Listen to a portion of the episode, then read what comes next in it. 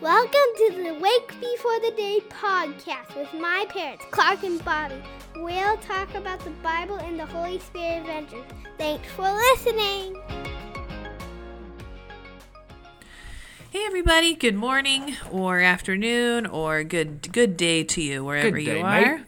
We are in Genesis chapter 6. Um, lots just to even recap so far what Mm. has happened. You know, God has created. We have the fall in chapter 3. Then we've got humans trying to rule uh, now that sin and brokenness has entered, and it's just been not good. Wah, wah, wah. And we just have got all these years Just a now train wreck. of built up just ew Mm-hmm. happening. You read about that in chapter five, and then now today in chapter six, we're kind of reading about you know what what happens with that Mm-hmm. in God's heart uh, for humanity again for Earth overall, and so uh, that's Noah and the flood. So Clark and I, You say, as we read this, just remember, you know, ask yourself in the midst of the confusing words and confusing verses, what do I learn about God in this chapter? What do I learn about people in this chapter? And Yeah. who am I now in light of these things as I try to follow God? So Mm-hmm. we say that before we jump into some really interesting verses and even hard to understand verses. this is what you guys. This is the heart of the podcast. Like what sticks out, and then also just like processing things maybe that don't make sense to you. I know. I mean, honestly, Clark's probably most helpful for that because most of the time it doesn't make sense to me either. Oh, I, yeah, I'm learning as well. So today we're going to lay out multiple options that what has been taught throughout church history and not give you an answer. We'll respond to some of the confusion here and say, here's what some people think, here's what other people mm-hmm. think, here's what other mm-hmm. people think, and Yeah. Let's move on. and here's what really what's important. Yeah. And so right away in the first few verses of chapter 6, you kind of read about human beings and them increasing in number, and then even before that you read about, you know, how they're living so long. And so again, this is one of those things where some folks think, you know, they're talking about specific years of life. Others other folks think that they're talking about um, like all their descendants. And so, a couple different thoughts there. And then, even as you keep reading, then I think it's actually verse four, you read about the Nephilim and kind of these relationships that these folks had with humans. And so, we just want to give you a couple options there that you can think about and chew on. Um, and then we'll keep moving on in the chapter. So, Clark, we were talking about how there's usually like three rules of thought when it comes to um, the this word, and so Yeah, when it comes to Nephilim, the, the first like category would just be fallen angels. When it says the sons of God, people think maybe you're referring to spiritual beings that are interacting in the earthly realm. which we saw in Genesis three, Yeah. Mm-hmm. when we read about Satan and Eve, and so there's one potential option. Another one is just like the interaction of the natural, the supernatural earth, and the spirit realm, and how literally these could have been people that were demon possessed Mm-hmm. that just had qualities that were you know more grandeur And again, you read the Gospels and you see that as a possibility. right? So there's another one. And then one that seems really plausible is just the clans of Seth and the clans of Cain interacting together and how there's no real, you know, distinct these men were bigger or these men were greater um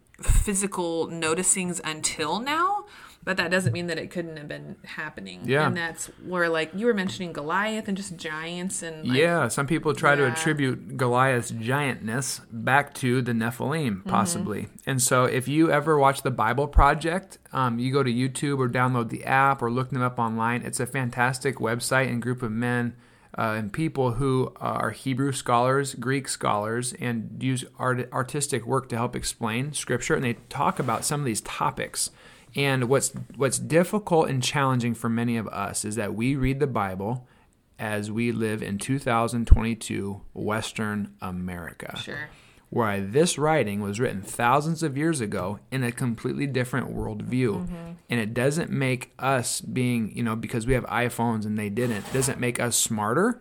It doesn't make us um, even more accurate or even like Advanced, advanced at like this is not a possibility. So I would encourage you check out their videos and be open to you know a, a Middle Eastern worldly view and say, okay, how would they read the scriptures? How did they read this text? And what do we have to learn about God again here? And um, people. And at the end of the day, though, just remember the spiritual realm is interacting with the earthly realm all the time. Yeah. And both the Old and the New Testament attribute th- that to be a true thing.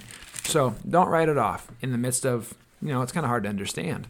It is hard. And so that's why we want to talk about it, though, because we also want to, you know, while there's things that are mysterious and above us, and we want to uh, give our steward our you know devotion our heart like to understanding the scriptures and to, like you know as best as i can god what's going on here and just to honor him there and not just glaze over questions that we have because that's not helpful either For so sure.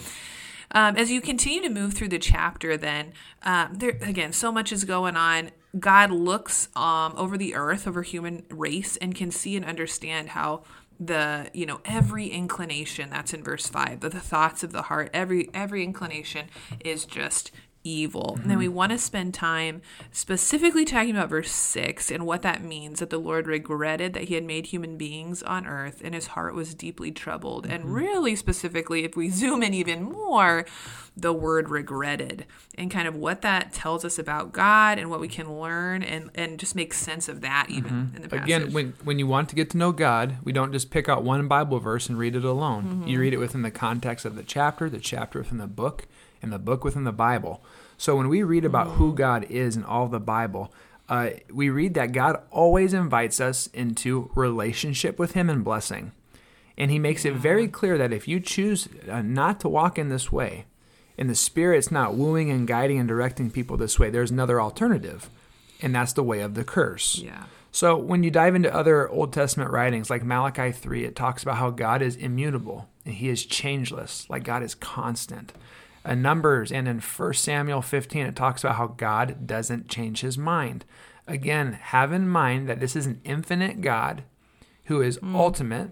He is um, unlimited, trying to reveal himself to us who are finite, limited, Right. forgetful. I don't even remember what I ate for breakfast this morning, like an hour ago. And the God of the universe is trying to reveal himself to us in ways that we're able to understand. Right. So at the end of the day, this is what you need to know God is working to accomplish his purposes, and he will not be stopped. That's what gives us hope and peace and confidence. And his holiness is unchanging, but it gets even better. He is not mm. only holy and loving, he is also just. Mm-hmm. So if you go back to Genesis 2 and into Genesis 3, you have this great hope in the midst of uh, a, a tragedy here where you're going, crap, Yeah. the serpent came, sin entered the world, and God says, don't worry. A savior is going to come from the line of mankind and step on the head of the serpent and defeat Satan. So then you flip over to Genesis 4 and you go, oh, good. Someone's going to come, you know, kill the evil one. How's it going for humanity? Oh, well, then you got a brother smashing another brother's head. The noble one dies. So you're stuck with the, the messed up one. You're going, okay, this guy's going to have some offspring that's going to come and save the day? Nope. What happens then? Well, at the very end of chapter four, you read that Seth, the appointed one, was born. If you listen to the podcast on uh, Wednesday, you know that's what we talked about here. And so at the end of the day, just know that God is sovereign. He is above this. He's ordained days. He's got a good plan. And he's constantly navigating uh, this. And so, what might seem like a change of mind to us just might be like God saying, I laid out two options for you blessing or curse. You chose curse. I'm going to move back toward the way of blessing, you know, with a different people group. Yeah. And yet he's still faithful to his people, like collectively, Israel, the church. That's what the scriptures teach us. So when you transition into the next word, that's kind of interesting in verse 6, because it says, The Lord regretted, we just talked about that, that he had made man on earth, and it grieved him to his heart. So he regretted it, but then what does he do with Noah? Right. He gives him grace. Yeah. So it's not like God's going to wipe out everybody. He's saying, No, I have hope. I am still loving. I'm going to give you uh, grace here. That word grieved, then next, is translated just like raw and word for word, um, indignant rage. God hates sin. Yeah. And so throughout the scriptures, sometimes it talks about how the wrath of God comes out. Hmm. And that makes us uncomfortable because we have God like he's holding his He little doesn't have wrath. his little No. teddy bear and he's just passing out heart-shaped valentines and he loves us. Well, yeah, he is love, but he's also just because when you read verse 5 like Bobbie said, every Yeah. intention of the human heart was evil. I don't want to be graphic, but think about some of the most evil things on earth. things done from people to animals and Yeah. people to people, man to man, woman to woman, adult to children. Like those things are wicked. And if God did not intervene and do something, it would make him unloving. Yeah. And so he's looking at this going, I must do something. And again, here's where I would point ahead to Jesus and say, when you sing songs like uh, In Christ Alone, that lyric, and it goes, On that cross, Jesus died, and the wrath of God was pacified Yeah. or was satisfied. It's going back to these passages right here where God hates sin so much. He wants to offer salvation and, and a new way for us to do it. Mm-hmm. But we couldn't bear the brunt of his wrath. And so it came upon Jesus Christ. That shows God's love, God's justice in that he brought about the flood and judgment, and God's love in that he said, Noah, I love you. Build a boat, man, so we can keep this plan going on. Yeah. That's it's interesting that you say that. Noah build the boat because sometimes we um you know, we think about well what God's will and what's happening and what's going on. And I love the picture that we get in um so after you know God has seen that Noah was a righteous man in verse 9 and then he gives him these specific instructions as if to say like i'm not going to leave you alone you know this is going to happen um, we we are going to build be building this boat but here are the specific instructions you know make rooms in it coat it with pitch on the inside and out make it with cypress wood make it so many cubits give it a roof um, make sure that there's animals that we get two of every kind like in verse 21 make sure that you bring food that you Yeah, so he's thinking through all of it. these are details where God's saying, like, I, I'm with you in the midst of it, like we said, where God has, you know, made a way again, where it's so interesting, you guys, because the the truth about what Clark said about love and justice, like we we can't separate those from who God is. And so now we see that and we see that on a global level with the flood. Now we're seeing it in this really intimate level with Noah's family is saying, um, do what I'm saying, and, and it's going to save you. It's going to save your family. And that's kind of where I landed on verse 18. Uh, well, right before this, God is saying, like, here's what's going to happen. There's going to be floodwaters. And then in verse 18, but I will establish my covenant with you, and you will enter the ark, and you and your sons and your wife and your sons' wives with you. Essentially, saying, like, I have this covenant promise, this relationship um, that I'm still standing by, that I want to enter in with you, um, that I, I see you, that I'm with you, and we're going to do this together. And then at the very end of the chapter, verse 22, Noah did everything just as God commanded him. And that's, you guys, that's where let's position ourselves for that kind of obedience. That when when God says, you know, you know, build the boat or whatever it might be, now that we, Jesus has come, when God says, you know, forgive and love your enemy, um, pray for those who persecute you, walk, abide in the Spirit. Let- Let's position ourselves so that we can do that. Like Noah did everything just as God commanded. And real quick, one comment there is that Noah was not perfect. And so oh goodness, no, um, yeah, take that that burden off your back where we're not going to be perfect, but God calls us to be faithful. And that's what Noah was. That's what separated Noah from the rest of humanity, is that he hmm. was faithful. yeah. So we're going to mess up even today, but we repent, we turn to the Lord, and we say, God, you're faithful.